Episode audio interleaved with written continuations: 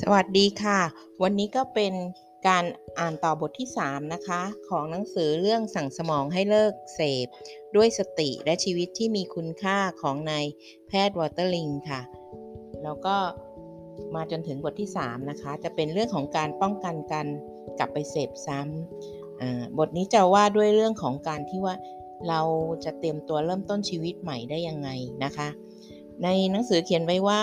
ผมเติบโตในกรุงเทพที่นั่นมีสนามหลวง อยู่ใกล้พระบรมมหาราชวัง เป็นสนามหญ้าขนาดใหญ่ รูปไข่ เมื่อครั้งที่ประเทศไทยยังปกครองด้วยระบบสมบูรณาญาสิทธิราช ที่นี่เป็นสนามนั่งเล่น เฉพาะพระบรมวงศานุวงศ์เท่านั้น ต่อมาภายหลัง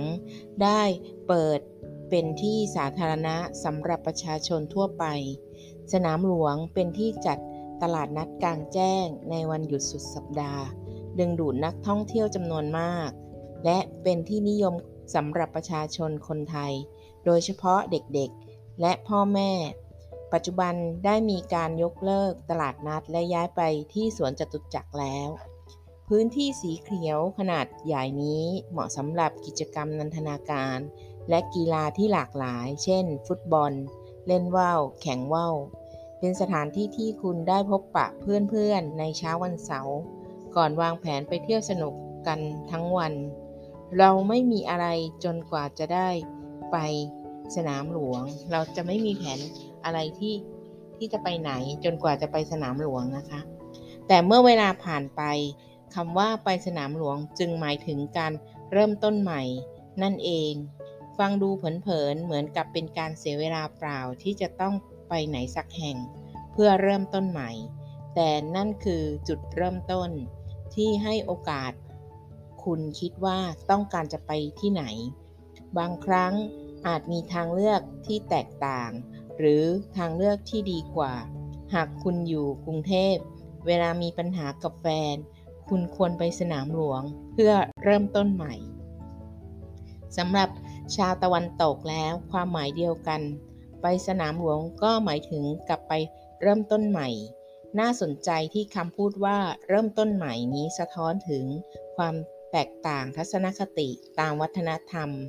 สำหรับคนไทยไปสนามหลวงก็หมายถึงการก้าวไปข้างหน้า ไปที่ไหนสักแห่งที่เปลี่ยนแปลงไป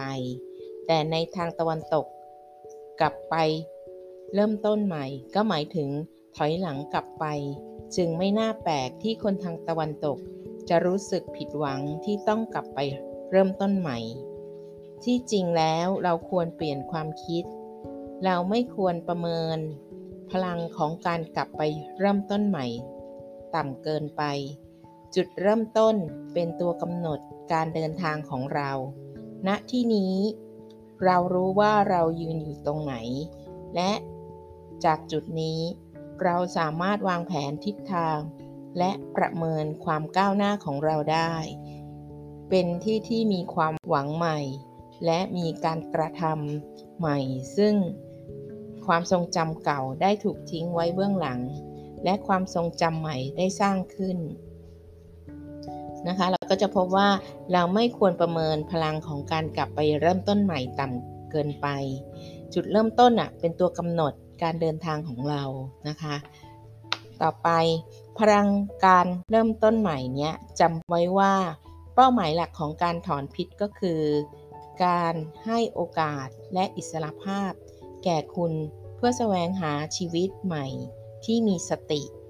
และมีคุณค่า โดยไม่พึ่งยาเสพติด การถอนพิษพาคุณมาที่สนามหลวง พลังของการเริ่มต้นใหม่ก็คือ จากจุดนี้คุณต้องตัดสินใจว่า ชีวิตใหม่ของคุณจะเป็นแบบไหน อะไรคือสิ่งที่คุณต้องการให้เป็น เป้าหมายสูงสุดของการสร้างชีวิตใหม่ที่ไร้ยาเสพติด และการป้องกันการเสพซ้ำนั้น เปรียบเสมือนสองด้านของเหรียญที่มีความเชื่อมโยงกันอย่างใกล้ชิด จนขาดสิ่งใดสิ่งหนึ่งไม่ได้ ความสำเร็จของสิ่งหนึ่ง จะทำให้อีกสิ่งหนึ่งสำเร็จไปด้วย เริ่มแรก ให้คิดถึงความสุขสองแบบที่กล่าวมาแล้วในบทที่หนึ่งคือความสุขสนุก หรือความสุขส่วนตัว และความสุขใจ หรือความสุขที่รู้สึกดีกับตนเอง การใช้ชีวิตด้วยสติและมีคุณค่านั้น เกิดจากสิ่งที่คิดถึงคนอื่น นอกจากตัวเราเอง โดยความสุขที่แท้จริง ไม่ได้มาจากการมีช่วงเวลาที่สนุก แต่มาจากสิ่งที่ดีให้กับผู้อื่น และสิ่งนั้นทำให้เรารู้สึกดีกับตนเอง หากเราใช้แนวทางการแสวงหาความสุขใจเป็นหลักแล้ว ทุกครั้งที่คุณรับรู้ความสุขใจ คุณจะรู้ว่าตัวเอง ใกล้บรรลุเป้าหมายสูงสุดแล้ว นั่นคือชีวิตที่มีคุณค่า ให้จดจ่อกับสิ่งนั้นทุกๆวัน เริ่มจากการปรับตัวส่วนตัวของคุณให้ดีขึ้น ต่อจากนั้นให้ช่วยเหลือผู้อื่นในการดำเนินชีวิต ทีละขั้นประตอน แล้วคุณก็จะถึงจุดหมายปลายทาง หรือพูดอีกอย่างหนึ่งก็คือ พื่อให้มีชีวิตที่สร้างสรรค์และมีคุณค่า คุณต้องแทนที่ความทรงจำเก่าเกี่ยวกับยาเสพติด ด้วยความทรงจำใหม่ที่ไม่เกี่ยวกับยาเสพติด โดยทำให้สิ่งที่แตกต่างไปจากเดิม ความทรงจำใหม่นี้ ได้มาจากพฤติกรรมใหม่ที่ไม่ใช่ยาเสพติด และการสร้างนิสัยใหม่ ที่พึ่งพาตนเอง การกระทำเช่นนี้ต้องอาศัยความพยายาม และพลังอย่างมาก คงจื้อได้กล่าวไว้ว่า จะครอบครองจักรวาล เตรียมตัวเองให้พร้อมก่อน จัดการที่บ้านตนเองให้เรียบร้อย แล้วจึงบริหารประเทศ และพิชิตโลกในที่สุด แน่นอนว่าเป้าหมายเราไม่ต้องการมีอำนาจปกครองโลก แต่ต้องการเพียงครอบคุมโลกของตนเองเท่านั้น การทำเช่นนี้คุณต้องวางแผนและเตรียมพร้อม รับผิดชอบการกระทำของตัวเอง จากนั้นทำในสิ่งที่ต้องทำเพื่อให้มีชีวิตแบบที่ตั้งใจไว้ สุดท้าย คือมีส่วนร่วมช่วยเหลือชุมชนตนเอง การประชุมกลุ่มผู้เชี่ยวชาญทางด้านการเสพติดที่ Betty Ford Center ไม่นานมานี้เองมีข้อสรุปว่า การฟื้นตัวหรือ Recovery เป็นวิถีชีวิตที่ไม่เสพยา มีสุขภาพดี และพลเมืองมีความรับผิดชอบ ทั้งต่อตอนเอง และในฐานะที่เป็นส่วนหนึ่งของชุมชน ดังนั้นขั้นตอนแรกของการฟื้นตัว เมื่อหยุดเสพ และพร้อมที่จะเริ่มต้นชีวิตใหม่ก็คือ ดูแลสุขภาพของตนเองให้ดี เพื่อให้มีเรี่ยวแรงทำทุกสิ่งที่คุณต้องการทำหรือจำเป็นต้องทำที่สำคัญไม่แพ้กันคือการมีสุขภาพจิตที่ดี อารมณ์ทำลายล้างสามแบบที่ดูดพลังงานทำให้เราเสี่ยงต่อการกลับไปเสพซ้ำก็คือ อารมณ์วิตกกังวล อารมณ์กลัว และ อารมณ์ซึมเศร้า ซึ่งจะอธิบายเพิ่มเติมอีกครั้ง การเรียนรู้ที่จะจัดการกับอารมณ์เหล่านี้เป็นสิ่งสำคัญมาก คุณยังต้องใช้ชีวิตอยู่ท่ามกลางอุปสรรคปัญหาต่างๆ ในชีวิตประจำวัน เช่นทำงานหาเงิน จ่ายค่าใช้จ่ายส่วนตัวต่างๆ และยังต้องสร้างความเชื่อมั่นในสมรรถภาพกับคนในครอบครัว เพื่อน พื่อนร่วมงานและคนอื่นๆ พื้นฐานความผูกพันที่เชื่อใจจะทำให้เกิดความหวัง และความหวังก็คือสิ่งที่คนที่มีความรับผิดชอบ มอบให้กับผู้อื่น และให้กับตนเอง เมื่อคนมาขอความช่วยเหลือจากคุณ ไม่ใช่เพราะคุณเก่งเป็นอัจฉริยะ แต่เพราะรู้ว่าคุณสามารถให้การช่วยเหลือ ในทิศใดก็ตาม ที่คุณทำได้ เขาเชื่อใจคุณ การเรียนรู้ที่จะรับผิดชอบนั้นไม่ยากเสมอไป แต่คนมักจะบอกว่าทำไม่ได้ อย่างไรก็ตามนี่คือการเติบโต ข่าวดีคือว่าไม่ว่าคุณจะอยู่จุดไหนของช่วงชีวิต ไม่ว่าคุณจะรู้สึกว่าชีวิตพลาดอะไรไปมากแค่ไหน ในช่วงที่คุณเสพติดก็ตาม คุณยังสามารถเรียนรู้ทุกอย่างที่จำเป็นได้ ที่จริงแล้ว ตอนนี้คุณอายุมากขึ้น คุณสามารถเรียนรู้ได้เร็วขึ้น ไม่เหมือนวัยรุ่นที่ยังมีประสบการณ์ชีวิตน้อย